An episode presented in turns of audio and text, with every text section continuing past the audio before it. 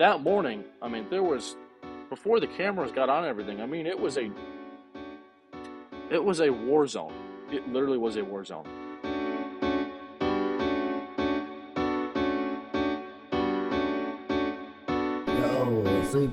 Welcome back, everyone. New episode of the Bright Guys podcast. Meteorologist Andrew Brightman here. Of course, I've got my partner in atmospheric crime, meteorologist Guy Brown. How are you doing, man? It's nice to talk to you again. It's been a little while. How are you doing, buddy? I'm doing well. Uh, the weather's warming up here in the upper Midwest. I'm getting ready to get outside. Um, it's everything out here. You know, we've been cooped up all winter, so um, we got some sunshine and warm temperatures. I'm about to take advantage. You got to take advantage because I'm down here in Louisiana. It's about to get just like literally hot as hell as we go through Mother's Day weekend into next week. Could be talking about multiple days of, of record highs for our viewing area. Really just is going to be incredible, some of the heat that we're going to be contending with. Also, still got to deal with severe weather. I know your time is going to be right around the corner as we get to the end of May and heading into June for you, man. So, you know, what are you thinking about as you start to head towards your severe weather season, probably right around the corner. There's only, there's only going to be so many times you're going to be able to enjoy these walks before you have to do extra coverage like I'm likely going to be doing. Yeah, uh, you know, we we already have our on call schedule, all of that worked out, and it does get active in Minnesota. In fact, we've already had a couple tornadoes this year, um, and they were significant. Uh, they produced some significant damage. So you know we're as we're as ready as we're going to be, and uh, in fact, it's funny we got some added moisture coming in early next week, and yep. I think we could at least be in the slight risk for a portion of the state um, early next week. So we'll watch that. Gotcha. Yeah, I'll be watching. I'll be watching that for sure, man. Would love to see any of the coverage that you got. Uh, sure, certain people at home would like to see that as well. Now, we did have another chance to do an interview the other week. We had Chief Meteorologist Jeff Castle from KSLA News 12. He was talking about the Moore F5 in Oklahoma City that he covered in 1999, the super outbreak in Dixie Alley back in 2011. And keeping with the severe weather theme as we go through peak severe weather season across the United States, I had the chance to talk to one of my former classmates at Penn State, Noah Bergren. He is an evening meteorologist, WPSD, in Paducah, Kentucky. He covered what will probably go down as one of the worst, if not the worst, December tornado outbreak in U.S. history. Famously, or really infamously, the Mayfield tornado. He was covering that at the NBC affiliate in Paducah. I know you you're a busy man guy I had to was doing this solo but you had a chance to listen to the interview. And just what what'd you think man of hearing his story? You could really feel his emotion what both he and his team was going through. I really thought it was some incredible insight man. Yeah you can hear the passion you can hear the emotion. Uh, my favorite part was the bike helmet. A lot of times you know, I mm-hmm. don't hear that enough in severe weather coverage. So I, I really can appreciate the bike helmet, the motorcycle helmet, um, or just, you know, making sure that when you get into these situations with tornadoes, flying debris, I mean, it's nice you can get in that spot, but you got to figure out uh, also how to how to protect your head and protect yourself from flying debris because that is something. And I, I love how he hit on that and um, I also love how him and his chief uh, attacked this ahead of the game because, um, you know, I, I, don't think they were expecting it to be this significant, or at least the SPC. Um, and I love how they were on it and they got the viewers ready prior to the event. And uh, it seems like they were on it too, uh, with A plus coverage too, while this was, um, you know, happening and occurring. No, for sure, man. And they talked about another thing that's important for forecasting. He you'll and you'll hear he talks about the analogs that they were looking back from past severe weather events that impacted their viewing area, and that's really important for forecasting. It's one of the tools us meteorologists use to really analyze the setup for a situation. And you could see earlier in the week there's maybe the potential of severe weather, but as you really went through the week, the potential seriously escalated. So, really looking forward to you guys at home listening to this conversation I had with Noah. he gets emotional, man, when you're talking about people talk a tornado that is killing member or potentially killing members of your community. It's a serious thing, and it really highlights uh, the work that we try to do in terms of saving lives and property. So we'll be back here on the flip side. Enjoy enjoy this conversation I had with meteorologist Noah Bergren. We'll be back at the end of the interview. Welcome back, everyone. We've got a, another interview here. Someone that I also know from uh, the past here. Going back to my days at Penn State University, I've got meteorologist Noah Bergren. Noah, how are you doing, man? And first off, as we were just talking about, long time no see. How are you doing? It's been good. It's been good. Finally, uh, catching up on some sleep since we've been here. It's been a little, little bit of a crazy winter, but we're finally getting a little bit of a break. Excited for the draft tonight. Big night for the Giants tonight. Staying true to my New England roots, my Northeast roots. Uh, yeah, New so, England roots. Rooting for the Giants, man. I think you're sorely mistaken. Nah, no, no. We're, see, that's a divided topic in Connecticut yeah. where I grew up. No, no, no, no. So for everyone at home, where uh, you know where where are you from now? So you work you work in Paducah, Kentucky right now as the e- evening meteorologist. Where did you grow up? And you know, for us weather nerds, man, we always have our interesting paths into choosing to look at clouds as a career. So talk talk to us a little bit about growing up and really what got you interested interested in the weather at first. You know, growing up in New England, of all areas, I'm sure you're obviously you know this, and um, most of your listeners will be aware of this. Every region of the United States has its own its own claim to fame. But if you grow up in New England, it's kind of the uh, the weather weenie haven, to put it to put it lightly. I mean, there's a lot, a lot, a lot of meteorologists that come out of New England and end up. Some of them end up coming back. Some of them um, grow up there and they move away and they, they find happy homes in Oklahoma City and Dallas and Miami, you know. But there is a tremendous. I don't have a stat on it, but I'm sure it's got to be one of the most densely populated areas for where meteorologists have been born from the weather there, from mm-hmm. blizzards and hurricanes and you name it. But I don't have a cool. I, I always tell people when I get asked this, you know, I don't. Ha- I've thought about making up a story, you know, like my the hail hail hit me in the head, or you know, house got struck by lightning, or you know, something hit, something that hit me directly. Right. I don't have a very dramatic, you know, this happened to me, and then um, I've just always had the bug, man. And growing up, it was always something in Connecticut, whether it be a nor'easter, a blizzard, we had tornadoes. I mean, we truly had all four types of extreme in Connecticut. So the the ironic thing was that you know we don't really have a lot of schools in New England. I mean, there's really only about three or four. Um, you know, I looked at those, and one of my mentors in Connecticut said, "Hey, you should go to Penn State. You should look at going to Penn State. They have a good meteorology program." And I'm like, nine years old. I'm like, what? I, wow. That's college is not even on my mind. It's like, what? I, I didn't even think I could get into Penn State, let alone you know. And so, lo and behold, his he was Dr. Mel Goldstein. He was one of the longest tenured broadcast meteorologists in New England history, in Connecticut history. And so I've kind of followed his advice and somehow got into Penn State, went to Penn State, moved away, you know, did yeah. the four years there. And looking back, you know, sure, I wish I may have you know done better in this class or may have done more time in this. But you know what the the experience of going there and you know this being an alum too. It's I cannot speak highly enough of how that prepared me for this.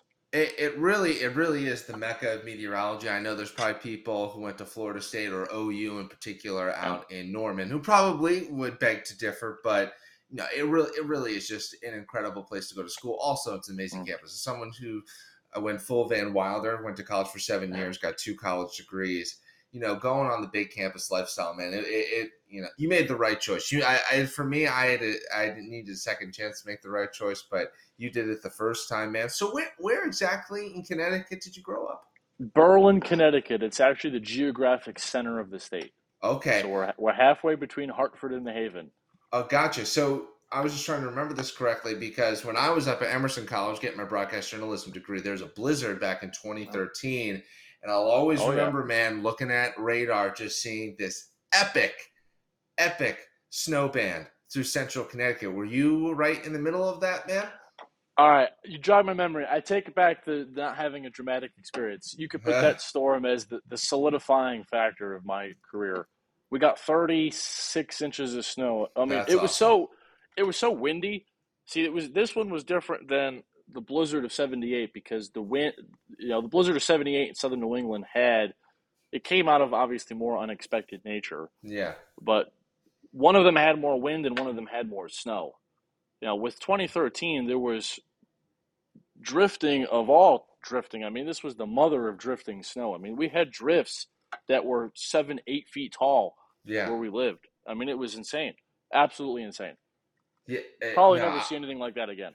It, it well, I just remember looking at it, and there was just this band. Like I, I went to school. I was living in Beacon Hill at the time in downtown Boston. We picked up, you know, it was impressive. You know, 23, 24 inches of snow. Just one of those classic, memorable, hardcore nor'easters. But I always remember looking uh, New Haven up through Hartford, uh, and you know, getting 36 inches of snow. That is, that is a lot of snow. Someone I love nor'easters. That's really what's always sparked my interest in the weather. I, I was like, man, some kid is living his dream right now, and I'm talking to him because that again, I you probably won't ever see something like that again. That really is once in at least 25 year experience. So that really just solidified your interest in the weather. You go to Penn State for four years. We even got to hang out in Seattle together for AMS 2017. Really would like to actually go back to one of those conferences at some point. I got to save up the pennies in the in the piggy bank for that one. Anyway, so you graduate in 2018. Tell me more about sort of how your road went from Connecticut to State College to you ending up in Paducah, where you've been now for I think the last four years now, Noah. Yeah, this summer will this August will officially be four years, and it was an interesting process for sure. Everybody has a unique process. Yeah. Let's put that out there. We know that everybody's got a unique story about where they ended up, who pursues TV meteorology, but mine was unique because uh, I grew up. First of all, I grew up a a snowstorm and a winter forecasting guru. Just You know, like me. certainly, just like you, certainly far, far, far from an expert. But just to put it to put it plainly, you know, that was the thing that I spent the most time, even as a kid, you know, researching, reading, listening to the local Mets, going to the Skywarn stuff, the local NWS, and learning about winter weather, snow, uh, you know, forecasting soundings, and everything in New England. I was not really a severe weather per. I, I knew almost nothing. hmm Now, let's just put it out there. Yeah, I got a four year degree, but at the end of the day, I was a winter forecasting guy. I had very little, very little experience forecasting severe weather, let alone tornadoes. So the biggest thing for me was moving here.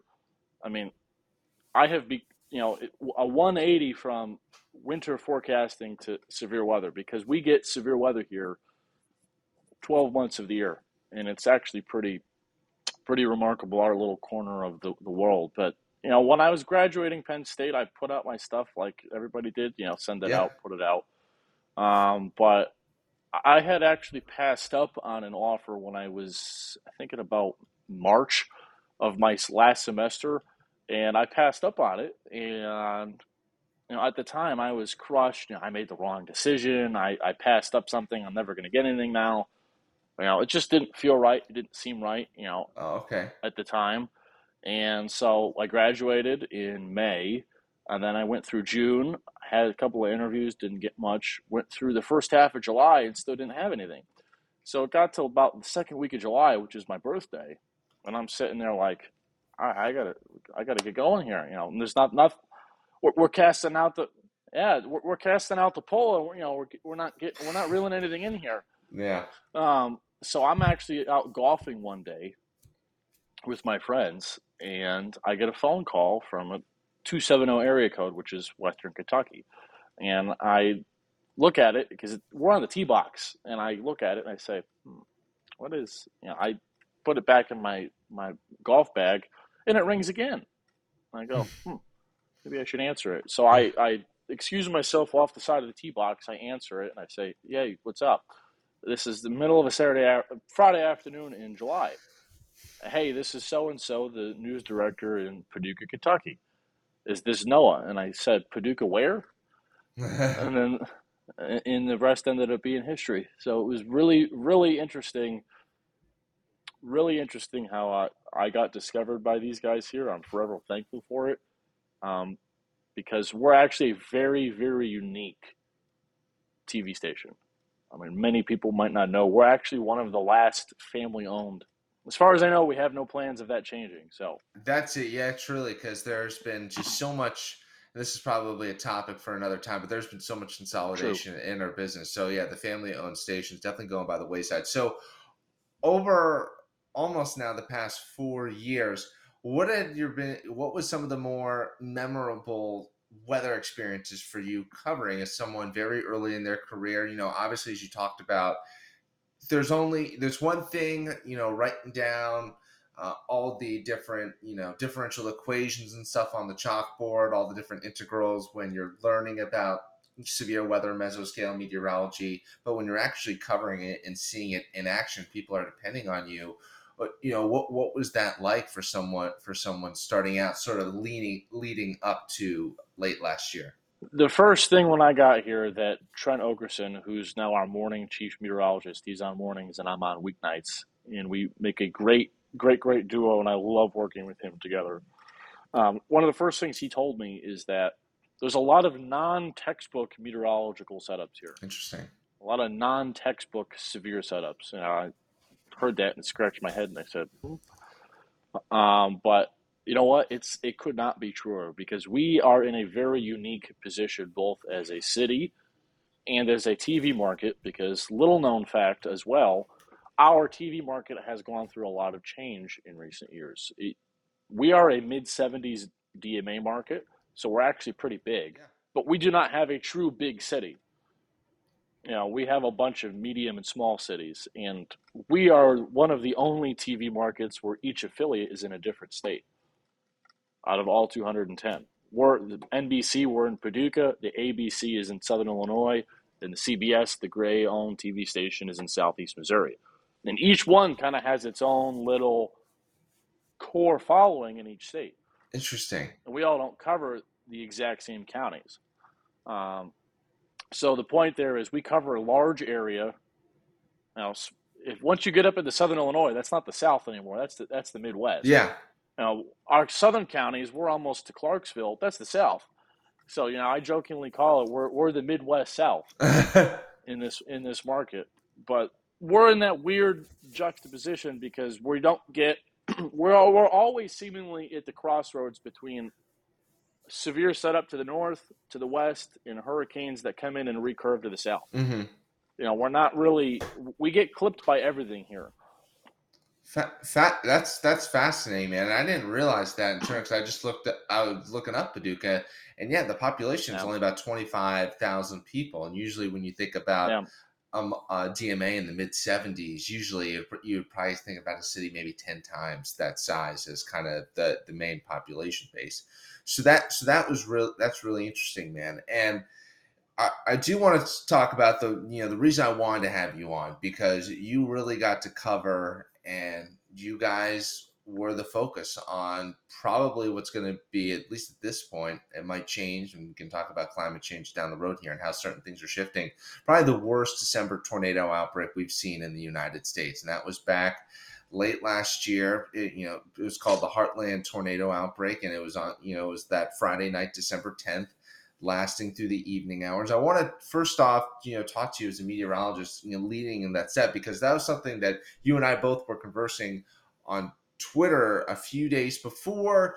We saw a lot of maybe moisture content in the atmosphere, but I we don't have to get too nerdy here, but I remember wondering if it was going to be an ideal setup for for severe weather. I remember the Storm Prediction Center four days out didn't have a risk area over Western Kentucky, but it ramped up fairly quickly as we got closer and closer.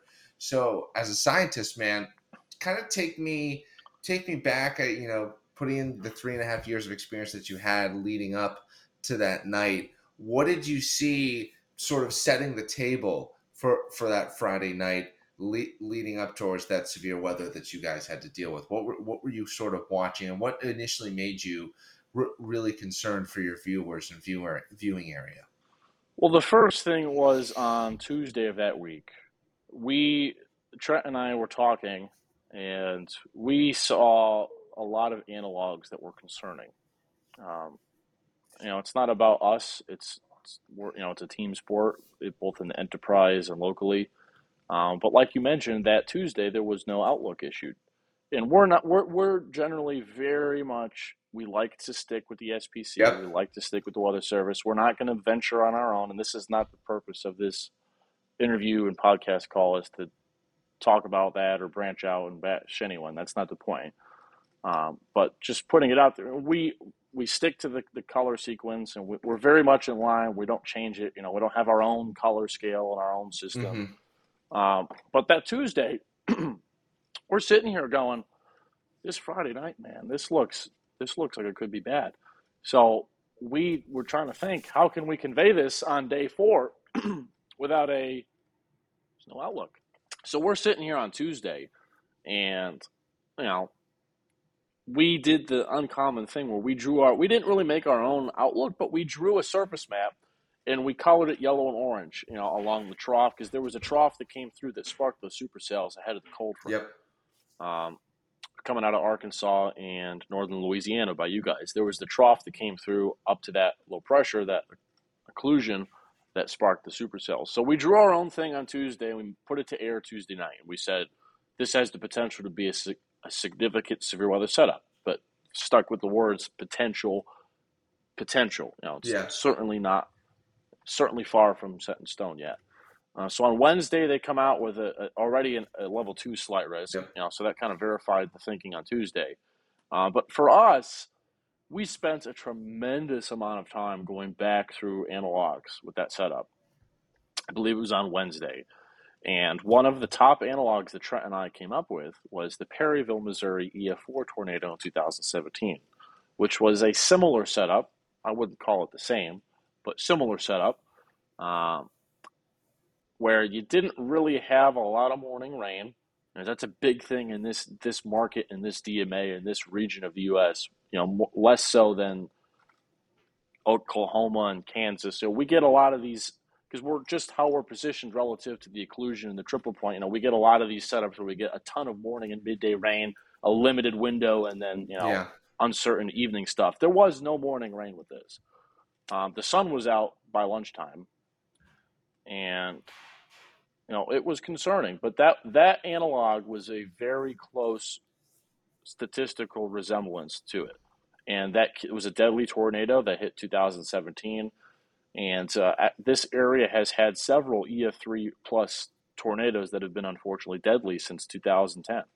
Every seemingly every two to four years, we've got at least gotten at least one in our area. So that was really the big thing for us is on Wednesday on the euro. And the euro was very consistent mm-hmm. for those people listening. The European model from Monday of that week was very locked in to the setup, the synoptically, how things would happen, the trough coming through, and off of that, we identified that there was a sounding that resembled historical event, and that's what we ran with. That was what gave us the confidence early on to put out the hey, this could be bad. What? Okay, you know, it really interesting, man. You know, and that's an important thing with meteorologists looking back through the analogs that can really kind of tell you, give you an idea of what could be possible. So we get to we get to Friday morning, as you were talking about. There was no rain during the day. You get the moderate risk, the second highest tier coming out from the Storm Prediction Center, and I'm trying to remember here. The the severe weather didn't really start get going until at least during the mid evening hours, I think, for you. So during the afternoon, maybe during your six o'clock show, what type of message we can actually start off with Thursday and then also do Friday night as well. What kind of message were you trying to convey to the viewers? Is you know, severe weather can be it's not like a nor'easter where you have a you know synoptic scale event that can be really easy to pin down and wide ranging coverage for uh, effects for everyone in the viewing area what was how what was the message that you were trying to convey to people at home when you really wanted to say hey there could there's the potential for a really high end severe weather event friday night into saturday the thing for us was you know trying to separate this from the the norm Mm-hmm. because you know let's let's be real. You and I are not. You know, I'm not from. You're not from Louisiana. I'm not from West Kentucky. You know, in this area, tornadoes happen 12 months of the year. Yep. It's nothing out of the ordinary. Everybody from when they're a child in school, going to elementary school. Now, you say tornado here in spring, it, it's it's just another spring day, baby. You know, tornadoes happen. Yeah. You know, it's not like six inches of snow in Connecticut where yeah, okay, it's six inches of snow. So I, I say that because, you know, tornado setups is nothing uncommon here. It's very common. Um, high end setups are certainly not as common, but they do happen. Um, you know, we tried to strike the right chord between not, you know, we're not trying to make more of this than it than it needs to be made because people here know what to do. Yeah. You know, you asked me. I think the question you asked was, "What was the message we were trying to get Yeah. to people?" And the message was that this is not your normal. You know, hey, there might be a tornado or two in the evening. You know, everybody here has a weather radio. Ninety percent of the people, something like that. Everybody knows what to do. Every business, for the most part, knows what to do and where to go. It's very much as part of the culture, the lifestyle, and the society. Everybody's on the same page. But the point we were trying to make was, hey, this is not your normal. I'm going to go out to dinner on a Friday night. I'll casually look at my phone every few hours. There might be a tornado, you know, it passed by. Yeah, most of us will be all right. No, hey, like, hey, stop. Look at us. You need to you need to alter your plans between X and Y time. We identified if I go back in the air the air checks and look, I believe it was I believe it was six to eleven we had on air. We I mean we blasted this out on every, the app, the OTT, the web. I mean it was blasted out, you know, Yeah. loud and clear that between six and eleven, you need to alter your plans to either be where you would go, you know, when a warning came out, or you need to be within a short drivable distance to said place of shelter. Mm-hmm. You cannot be driving for, you know, do not plan a one hour drive between 6 and 11. Now, do not be far away from a shelter because we have a tremendous amount of people that live in mobile homes that are far from cities. So Paducah is the Paducah is the biggest, you know, city around a good radius from here. And we've got Murray State where the Murray State campus is. It's about 40 minutes away. But there's a lot of people who live in rural county roads that for them to get to a friend's house that may live in Paducah, it's a 40 minute drive. So, you know, what we were trying to get across is that you need to be either go there before six o'clock and just, you know, hey, I'm coming over for the evening. Let's have dinner. Let's hang out. you know, don't, you know, be where you're going to be before six because it, it was not a normal, it was not one of the normal days for us because the, we get that all the time. Everybody knows how to handle it. It's not a big deal. Know, that, that was the big thing was getting into people's heads. You need to take it serious because it was unfortunately from the National Weather Service and all the local media here and the local meteorologists, it it was probably in the worst of way. And again, it's not about us, but from this several days out, just not even in my professional career, but just growing up and you know going to Penn State and learning about big historical events, this had to be one of the best forecasted events in our little you know four state home here locally that I've ever you know from di- multiple days out. No, it's true. In the in the worst in the worst of ways, obviously in the worst context, but this had to have been one of the best forecasted. You know, two two days out, it was clear. yeah. Hey, this has this is not your normal enhanced risk. Ye- no, No. for for sure. And we were talking about Tuesday where we weren't because when you get, you're still looking at really a synoptic setup on Tuesday, the trough it's still kind of positively tilted, but once you got to Wednesday and especially on Thursday, the day before, just especially when you're looking at the dew points, the wind shear in the atmosphere, things you know, the red lights are blinking because you were right at that perfect location or in the worst possible ways you were saying close to the low pressure system, out ahead of the front. You're just getting this maximum warming. I think you may have set some record highs during the day out ahead uh, of the storms, which is obviously a bad a, bad sign for the evening hours with potential severe weather. So all, all the all the signs were there, and as you were saying. It's between six and eleven o'clock, and one of the storms. There's over there. Ultimately, there were seventy-four total confirmed tornadoes across the heartland, several states well obviously the most the most notable one but there were several deadly tornadoes starting up just out i think it's seven o'clock uh, looking at some of the data here across in northeastern Arkansas, you saw the supercell uh, beget a tornado warning from the National Weather Service heading off to the north and east. When did when was the first indication to you that really people's lives are gonna uh, are gonna be potentially on the line here during during the evening during the evening hours, Noah, with that supercell starting to develop in Arkansas?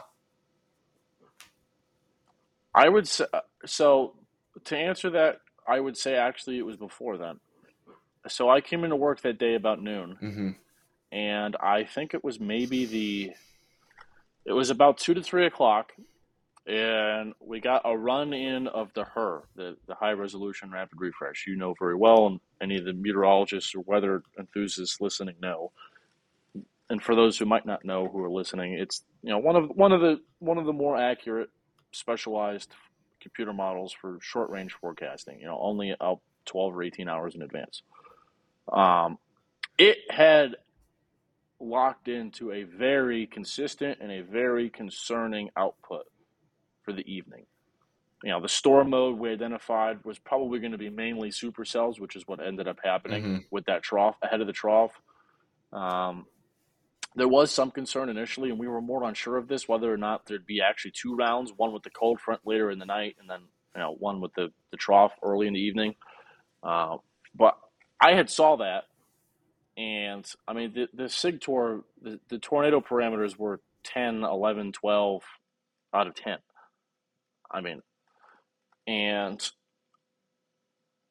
Trent and I and our news director, we had a we had a come to Jesus meeting, if you will, call it what you want. But I ended up I put out a post on Facebook.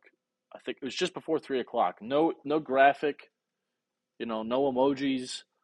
It was it was it, and I actually said that. You, I could go back and pull it up and send it to you. you. Anybody could see it. I put out a post and I typed. I just typed. I said, "Okay, y'all, listen here." Period. There's no graphic with this post. There's no image. There's there's no video. You need to listen, and you need to listen here right now. You know, we are confident that there is going to be something bad here tonight. We don't know who, we don't know exactly where, but it's going to be in our area and it's going to be between X and Y. And you need to take it serious. Now, we're going to get you through it. We're going to get through it, but this is 10 out of 10 threat level. Mhm. You need this needs to be the number one thing on your plan for the evening. And I think I put that out. You know, I don't know if I'll ever put out a post like that again. I will hope to God I never do. Um, but you know, and that's you know, you know this being a meteorologist. You, you reserve you reserve this level for this type of event. Mm-hmm. You know, it doesn't take any skill to to to cry wolf and to you know, like I said, you know, we get tornadoes here are nothing nothing uncommon. You know that even down there. Uh, so it's you know we try to keep we try to keep plenty of room in the messaging and the tone he, at, he, at this weather team so that on an event like this, when we go to that level we don't normally go to, it is clearer than day. You know what we're talking about. Mm-hmm. And it it was so to answer the question, it was about that time, two to three o'clock. We saw that, we talked about it quick, and we I put out that post on all of our social media, and we said, you know what, it's going to be bad. And then fast forward about three hours, two hours, you know, five sixteen p.m. I'm in the main weather forecast at the five o'clock news, and this little rain shower pops up. I believe, if I remember right, literally right in Little Rock or just to the north of Little Yeah, Rock. around Arcad- Arkadelphia. Yeah, around right around there. Yeah. Popped up and it had instantly it had like a couple of cloud to ground bolts of lightning. You know, boom, popped up. It wasn't severe yet. You know, this was in the first few minutes of its birth or of its lifetime. Right, little rain shower. And inst- I got I texted Trent and Trent texted me and we texted each other at the same time and said, "That's the one."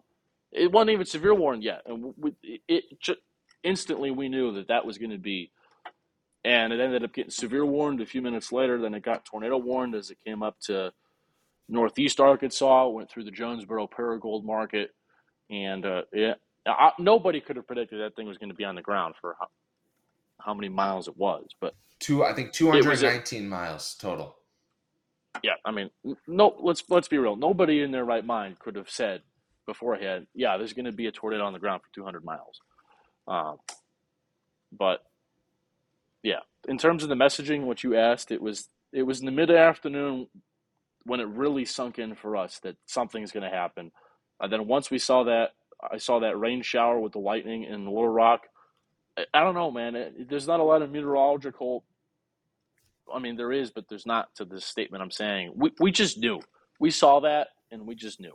Mm-hmm. You know, at that point, it became no more forecasting, no more computer modeling. It was it was now casting. You know, it was getting the word out Mm-hmm. I just as let, quickly as we can. let me correct myself real quick. It was on the ground for 165 miles, and then it sort of lifted briefly, and then was on it. But there was basically a trail of damage 250 miles. Because we Yeah. can talk about this later too. There was a lot of consternation in the public and the weather community about whether or not it had been on the ground longer than the tri-state tornado of 1925. That was on the ground for 219 miles. Anyway, back to what you were talking about with it with the now casting. So you see it, you can already see it on radar, even when it's non-severe. It just has that look of something that's going to be bad, and it's really going to tap in to uh, just the the very conducive severe weather environment. So it gets the initial tornado emergency near the Jonesboro area, and that's when it's mo- moving in to your viewing area. So kind of just take me to, to take me through what was the setup with your weather team? How were you guys covering it? You know, there was really two two major tornadoes that came through your viewing area. There was this one, and then there was one after that, a little bit farther off to the south, that did I think that went through parts of your DMA as well.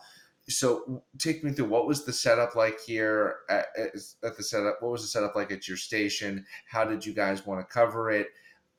And then you know, leading up to when it really was at its peak as it was heading th- heading through Mayfield. So you know what what you know what was the setup for you guys at the station? How you want to cover it?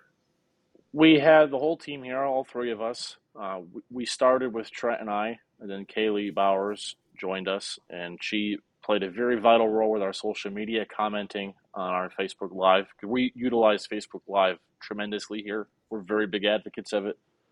Um, huge ad. We're the we're as big of advocates as there are any out there for it. I mean, we do a tremendous amount of weather streaming on there, and we we try to allocate somebody to be on there to answer people's questions in real time because you know whoever's on camera on the feed, you know, might be covering X. It's a lot of people might be wondering about why.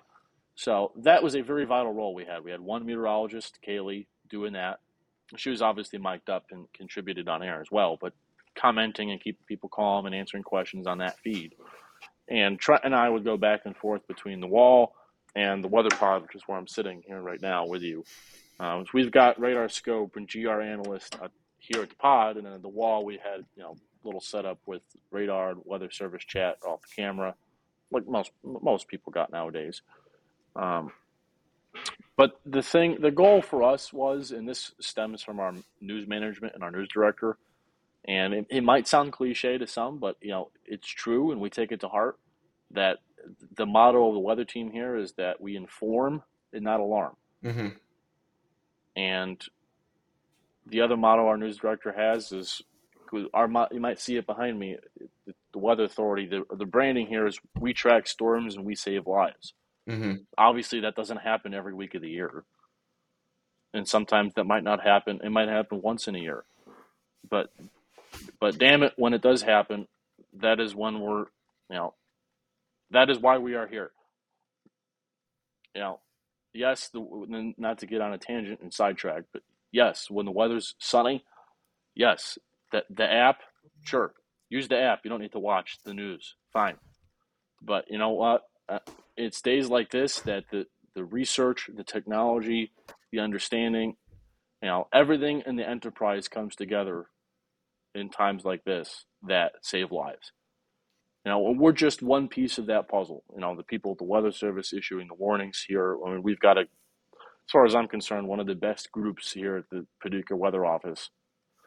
Know, we've got a great group of people there. You know, we're just one piece of the puzzle. But the, the goal here internally was, like I told you, inform and not alarm. Because we knew that there'd be stress. We knew that there'd be anxiety. I mean, there already was anxiety the day the day of and the day before. You know, and we've got family here, we've got friends here, mm-hmm. you know, in the path. You know, I mean, it's home. It's home for us. So, the the main thing was keeping people calm through it.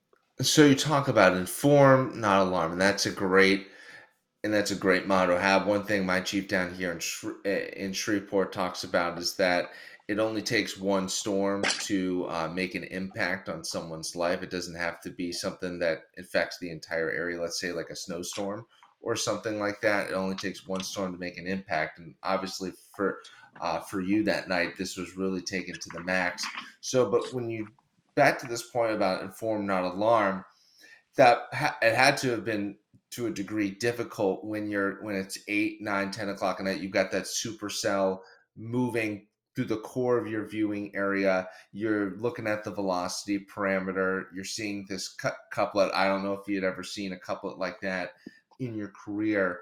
Uh, so just you know, take me through that two that two hour window as you see this this supercell, this obvious tornado on the ground, and you're track and you're tracking it. Sort of what what's going through your mind in the moment where you know there was it's only that one major supercell right now, but it's just it's so strong and intense. Kind of just take me back through your mind as you're tracking that that, that supercell moving through uh, through Western Kentucky, through Mayfield, Benton, Princeton. How how are you and the weather team sort of doing your best to not alarm people, but obviously conveying the message that if you're in the path of this tornado, your your life is likely in imminent danger. Uh, yeah, it was hard. In you know, I'm not going to get emotional. I'm going to try not to because you know we all had people in the path that you know there was a time where we couldn't get in touch with them, mm-hmm. which made it even worse. You know, behind the scenes you know, trying trying or is trying to text some of his family and friends who were in the path, and I had somebody who was in the path who I didn't hear from, which you know I'm trying to keep it together on cam- on camera with God knows how many people are watching, both here and around the country, on our stream. You know, n- not knowing that my friends are they dead, are they alive, are they trapped, are they hit? You know, the cell towers got bogged down. Mm-hmm. I mean, mm-hmm. the, the place. I mean, it, it, everything that it's well documented what happens after and during an event like this. Um, but it, it was honestly, it became,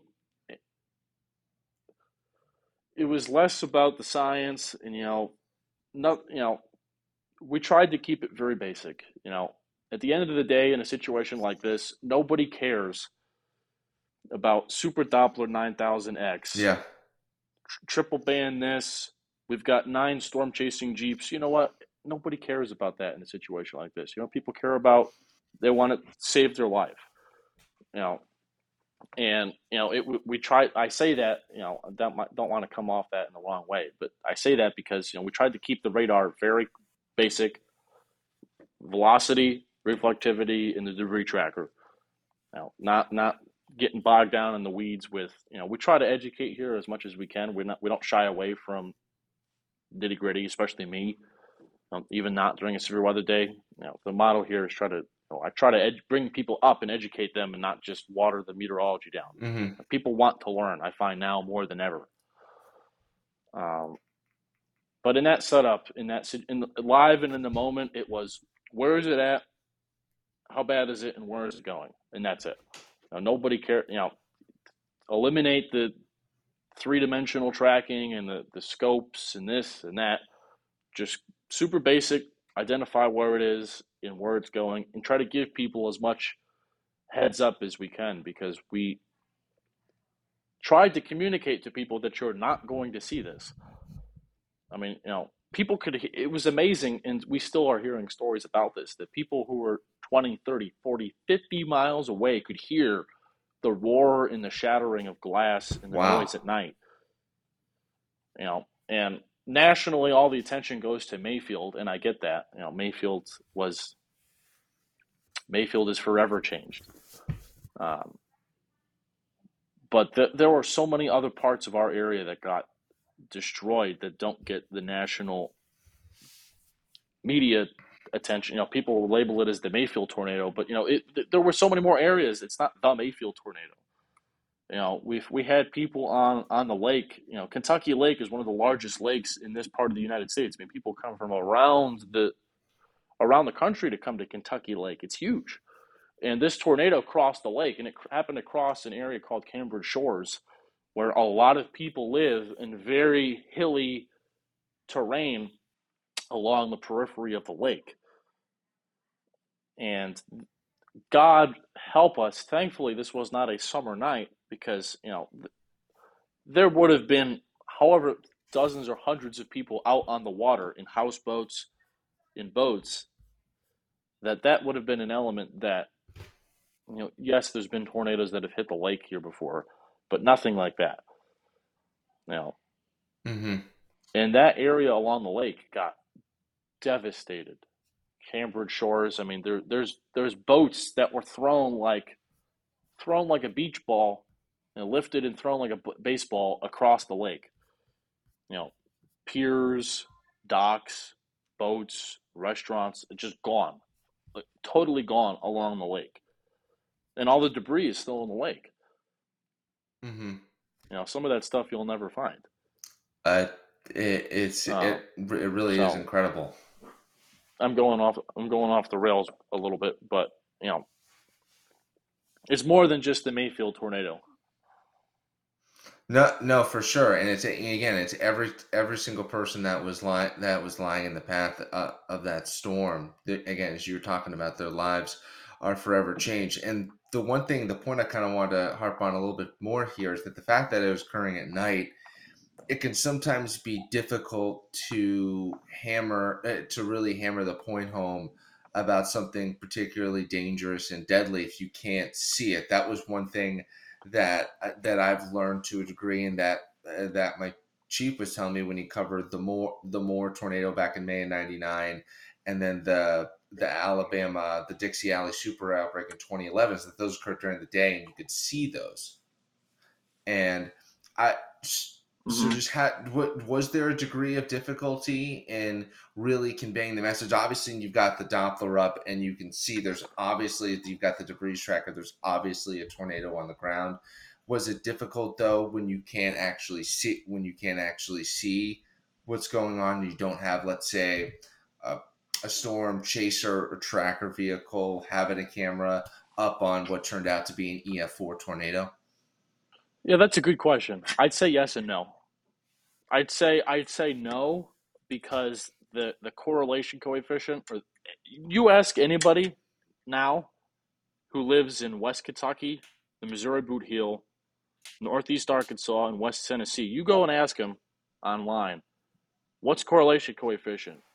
Dang it, they know what it is now. Okay. And they're always unfortunately going to know what it is. What I mean? Under the worst of circumstance, everybody here is aware of that. Um, I say that because I say I say yes and no, and I say no because the debris ball, and you know this, it was so huge and clear on the radar. I mean, it was everybody and their uncle looked at that radar and saw there it is. I mean, it was it's, it, there was no mistaking where it was on the radar in the data. I mean, it was this giant blue dot, uh, at one point a mile and a half wide of a blue dot Mm-hmm. on the radar. That's the tornado. I mean, it was clearer than as clear as clear can get on a radar image. So in that case, I say no. But in, you know, in the case where I say yes, yeah, uh, you know, we didn't really get any videos or reports of it until it crossed the lake, because we had um, we had some people who actually got out behind it, and it hit some uh, docks and some marinas, and there was more power flashes there because you know there's a lot of the path it took through Marshall County after Mayfield. There's a lot of ruralness to it. You know, there's not a lot of it, it's for them for a couple of miles. It was just hitting trees and you know farmland, which that's a whole other angle that hasn't been gotten a lot of national uh, coverage. Is that the farmlands here are they're going to be impacted for years. I mean, the debris that's in their farmland. Um, but yeah, it wasn't really until it crossed the lake, which at that point it would have been would have been over two hours, about approximately in its life lifespan, that we got an actual image of the, the cone Mm-hmm.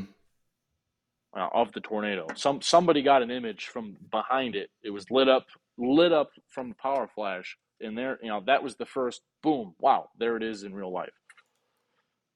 Wow. So- Uh, and, and, Yes, yes and no. Okay.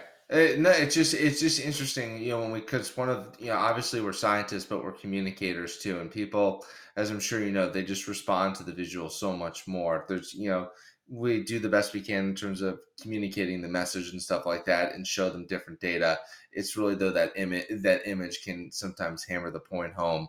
So how long how long were you guys ultimately doing live coverage that night? Uh, you know, to uh, the second tornado, I think it was right at the end, might have been at the edge of your viewing area, about another maybe 50 or miles so farther to the south.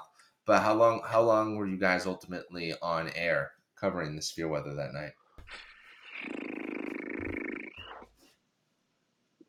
When you combine the live streams we did, because what we do here is we'll start a live stream on OTT and Facebook before it before it gets into the DMA, mm-hmm. our coverage area, or before it's tornado warned.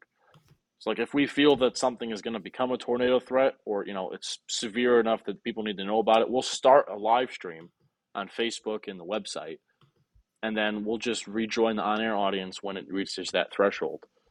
Um, but if when you combine together that because we started that a little bit before the you know actual tornado and before the we actually this gets completely lost in the lost in the sauce of the whole the whole night at about five forty we had a storm pop up in West Kentucky, actually right near where the, the EF4 ended up going three hours later. That was tornado warning, and we were on covering that for 20 minutes. Mm-hmm. And that was a shock because the, the cap was still in place at that point. That thing popped up out of nowhere and became tornadic, and we were saying, how in the world is this thing doing this when there's this much of a cap in place? Mm-hmm. You know, and that was kind of the that was to go back to one of your previous questions. That was another little precursor to that. Holy cow! Holy mackerel! You know, because that was really not expected in the forecast, and not nothing came of it, thankfully. But um, when you combine that early warning we had at about 5:40, I mean, we started at about 5:30, right when nightly news came on, and I think we signed off at I want to say one or two in the morning, probably about two in the morning. I mean, so we were on for a solid five or six hours, Got, at least. Gotcha. And yeah, you're talking about just as a precursor, something's already punching through, punching through the cap uh, like that. It's just it's it's a bad sign.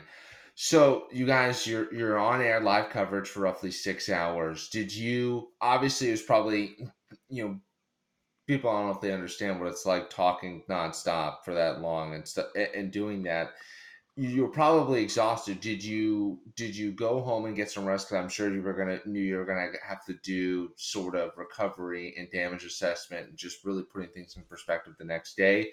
Or did you or did you already or did you just have to see you know what had happened uh, that that night? Because when you're there covering it, you it's one thing to see the radar image, but then it's one thing to see you know what that storm actually did to your to your community and the mem- of the members of your community for that matter. You know, I actually uh, I was gonna try to sleep. I think I left here at about three thirty in the morning, and I got home and I just sat down and I was just I think I cried for a solid twenty minutes and I got home about four in the morning, mm-hmm. and I tried to close my eyes and I couldn't sleep, so I ended up I didn't even shower. I just combed my hair and put some new uh, scents on. You know, just spray. You know, just psh, comb my hair. And I Starbucks opened at four thirty, and so I went and got a coffee with some turbo shots, and I said, "I'm going. I going back in." And I got back here at about five, and I was in our first station car crew to Mayfield when the sun came up that morning. We I think we got there just after six in the morning. Um, and I don't want to go into too much about that because it's hard to talk about. Mm-hmm. But that that we were one of the first. I think we were the. It, it's neither here nor there, but we were we were either the first or one of the first media outlets in the region in the United States. There, I mean, because by I say that because by three o'clock that day, I mean you had. It was like out of nowhere. I don't know how these people even got here that fast. CNN and Fox and everybody just the whole area was just cameras and cameras and media and national weather, the Weather Channel, and it was, um, but I say that because that morning, It is tough because you know the, the images you saw in the national media that night, and even the next day and the next few days, you know, all the debris and stuff had been moved from the center of the road so you could drive. You know, some of the fires were put out that morning. I mean, there was before the cameras got on everything. I mean, it was a it was a war zone. It literally was a war zone. Fires burning, people crying in the streets, no cell service. You know, we, we could barely get the lot the Avi going for the TV station because there was no cell service, and we only have two live trucks. I mean, there's there's 128 mile path through West Kentucky destroyed. We've got two live trucks and no cell service. I mean, yeah. Um, but that's you know we figured that out. But that first few hours in the morning was a level of raw I never want to see again. J- just the blankness and the darkness of crying, burning. Uh, you still hearing glass breaking. It, it, was a sound and a smell. Now, this is not even the story, but the candle factory, which the whole area smelt like candles. Now, there was so much dye released from the, the candle factory that the whole the whole day the air smelt like a Yankee candle shop, and it was the most eerie. Like I will never forget as long as I live that the whole day I spent there, it literally smelt like you had a candle up to your nose. Wow. People were getting headaches, and people were actually passing out. That it was not realized until the middle of that day that um, they they being the local EMS and police, they had to set up a perimeter because so many people of the media and local families and people, you know, even some who we know, people were trying to go to the candle factory to help in the rescue with their bare hands. They're showing up with their bare hands trying to find their loved ones. Um, people were passing out and their faces were getting blood red because of the one of the dyes that was in the air was so um, toxic. And the wind that day was a, it was slight, but it was persistent. I never forgot out of the north, and it was blowing that dye around and people were people were actually f- passing out. So they by lunchtime that day, they people we find they finally realized what it was and what how bad, toxic, and serious it was. They had to push people back. You know that was a whole process on its own, the pushing people back, getting people out. Um, but yeah, the the scent of candles. It, it may sound random, but it's something that it's. I don't think I will ever forget that. Uh, no, absolutely, and, and, and, how could you not, Noah? And the next thing I wanted to wanted to ask you was, it, it, you know, what you're describing is just so tough to to kind of to be there and to see in person.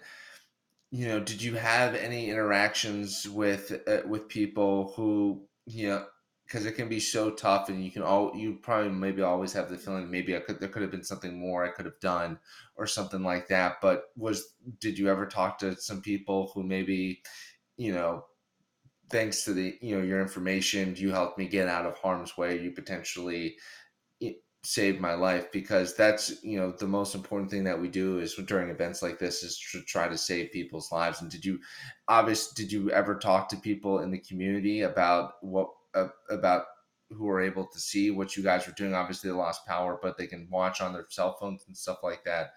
Did you? Were I was just curious if you were able to get feedback from people who experienced it and maybe they their their lives could have you know they may have lost their, their property but maybe their lives were saved from from the information that you and your team were getting out we did yeah it it's it's it's it's it's tough to talk about because the stuff that I, I I'll keep it short. There was one family in this. They issued a evacuation order. Everybody had to be out at sunset, and we're we're in a neighborhood in the center of town, and there's a there's a mom. I don't know why I'm telling you this, but there's a mom crying in the street She's been looking the whole day for her uh, for her dog in the house. The house is flat, mm-hmm. flat, totally flat.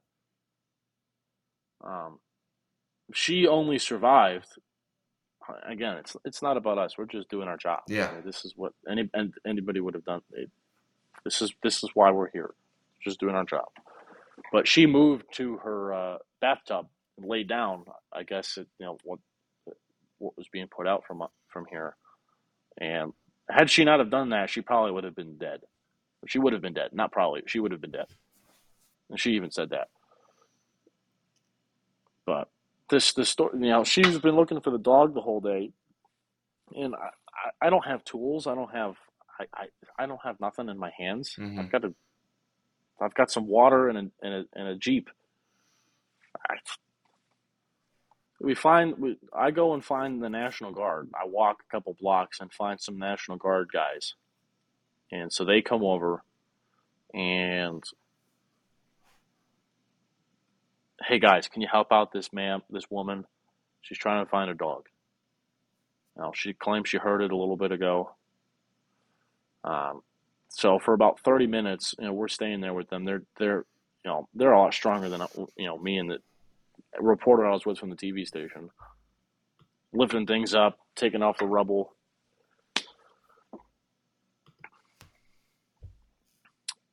They found the dog. The dog was not alive. Mm-hmm. It was flat as a piece of paper. But um, had she had not left and gone where she had, yeah, but and it, it's tough. But um, I know it's tough to talk about, man. I'm sorry. I just, you know, I, I, I really though do appreciate you telling your story, man. it's I mean, it's not about us. We really didn't do anything. I mean, the, so much more that we I wish I could have done that day. You know, we're bringing supplies down there and stuff, but Mm-hmm.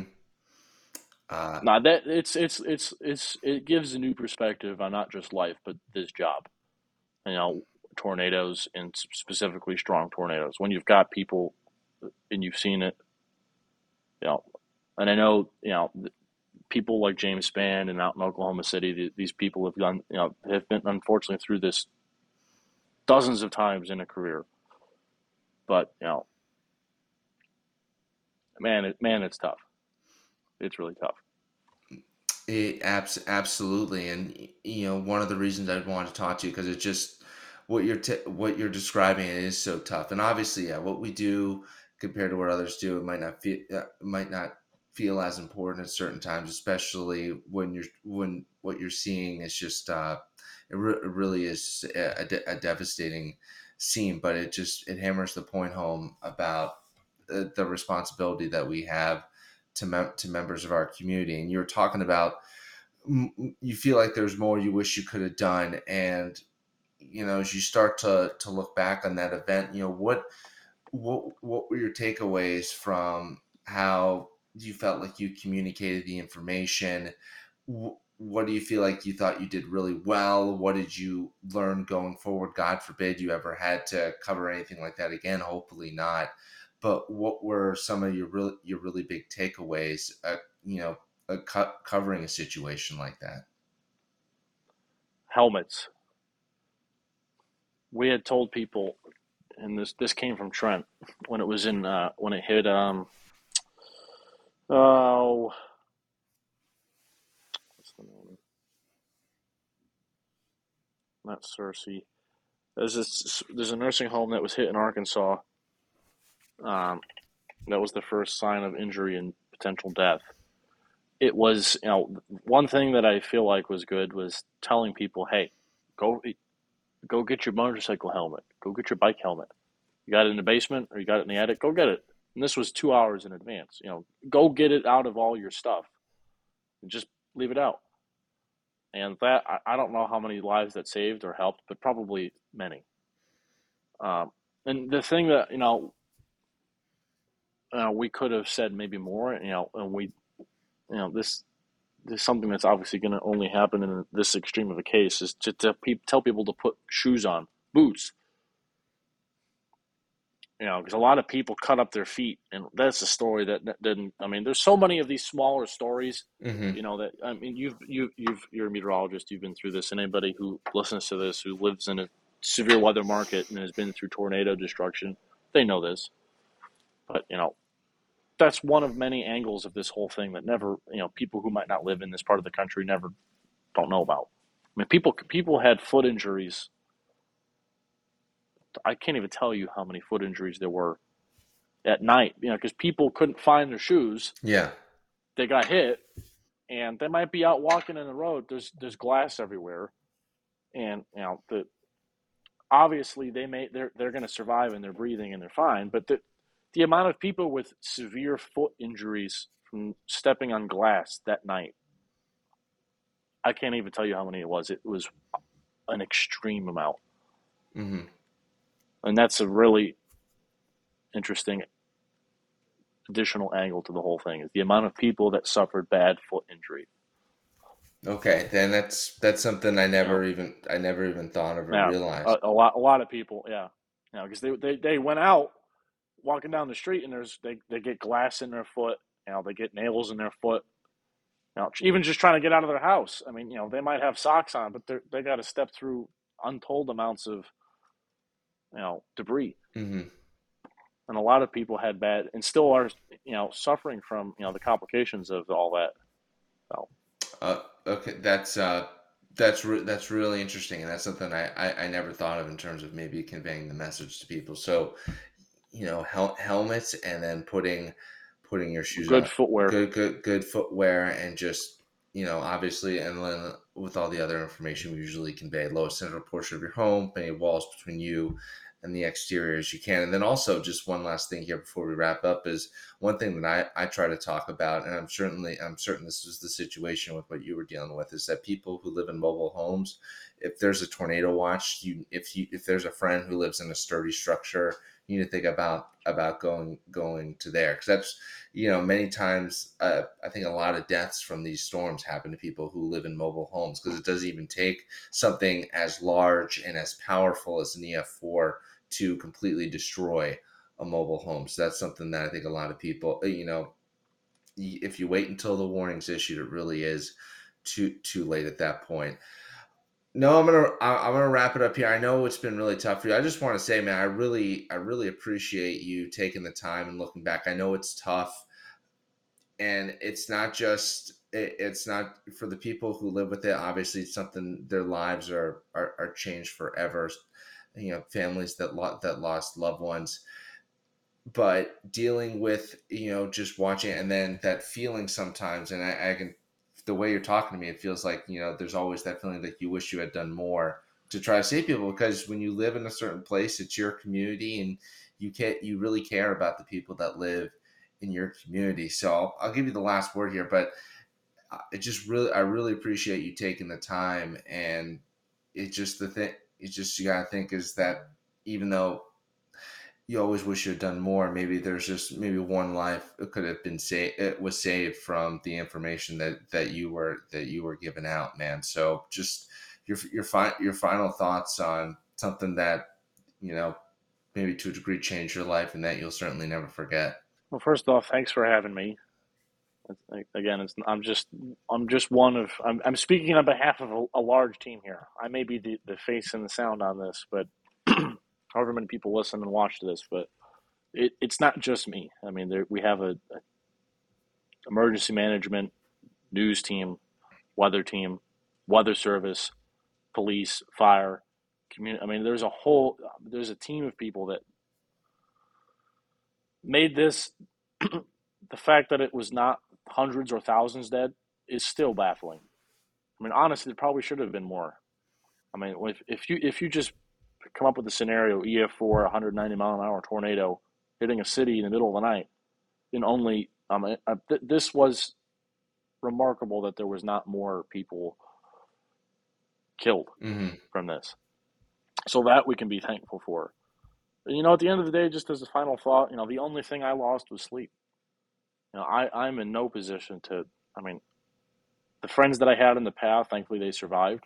They got out. They, they actually sped on the highway probably too fast, but, but they got out. Um, they lived on the lake. Um, but you know, there's people who have lost their children, and there's there were some children who got killed. Uh, people have lost people lost their cars, their house, their their wedding photos, their memories. One person at the candle factory lost his wife, never saw her again.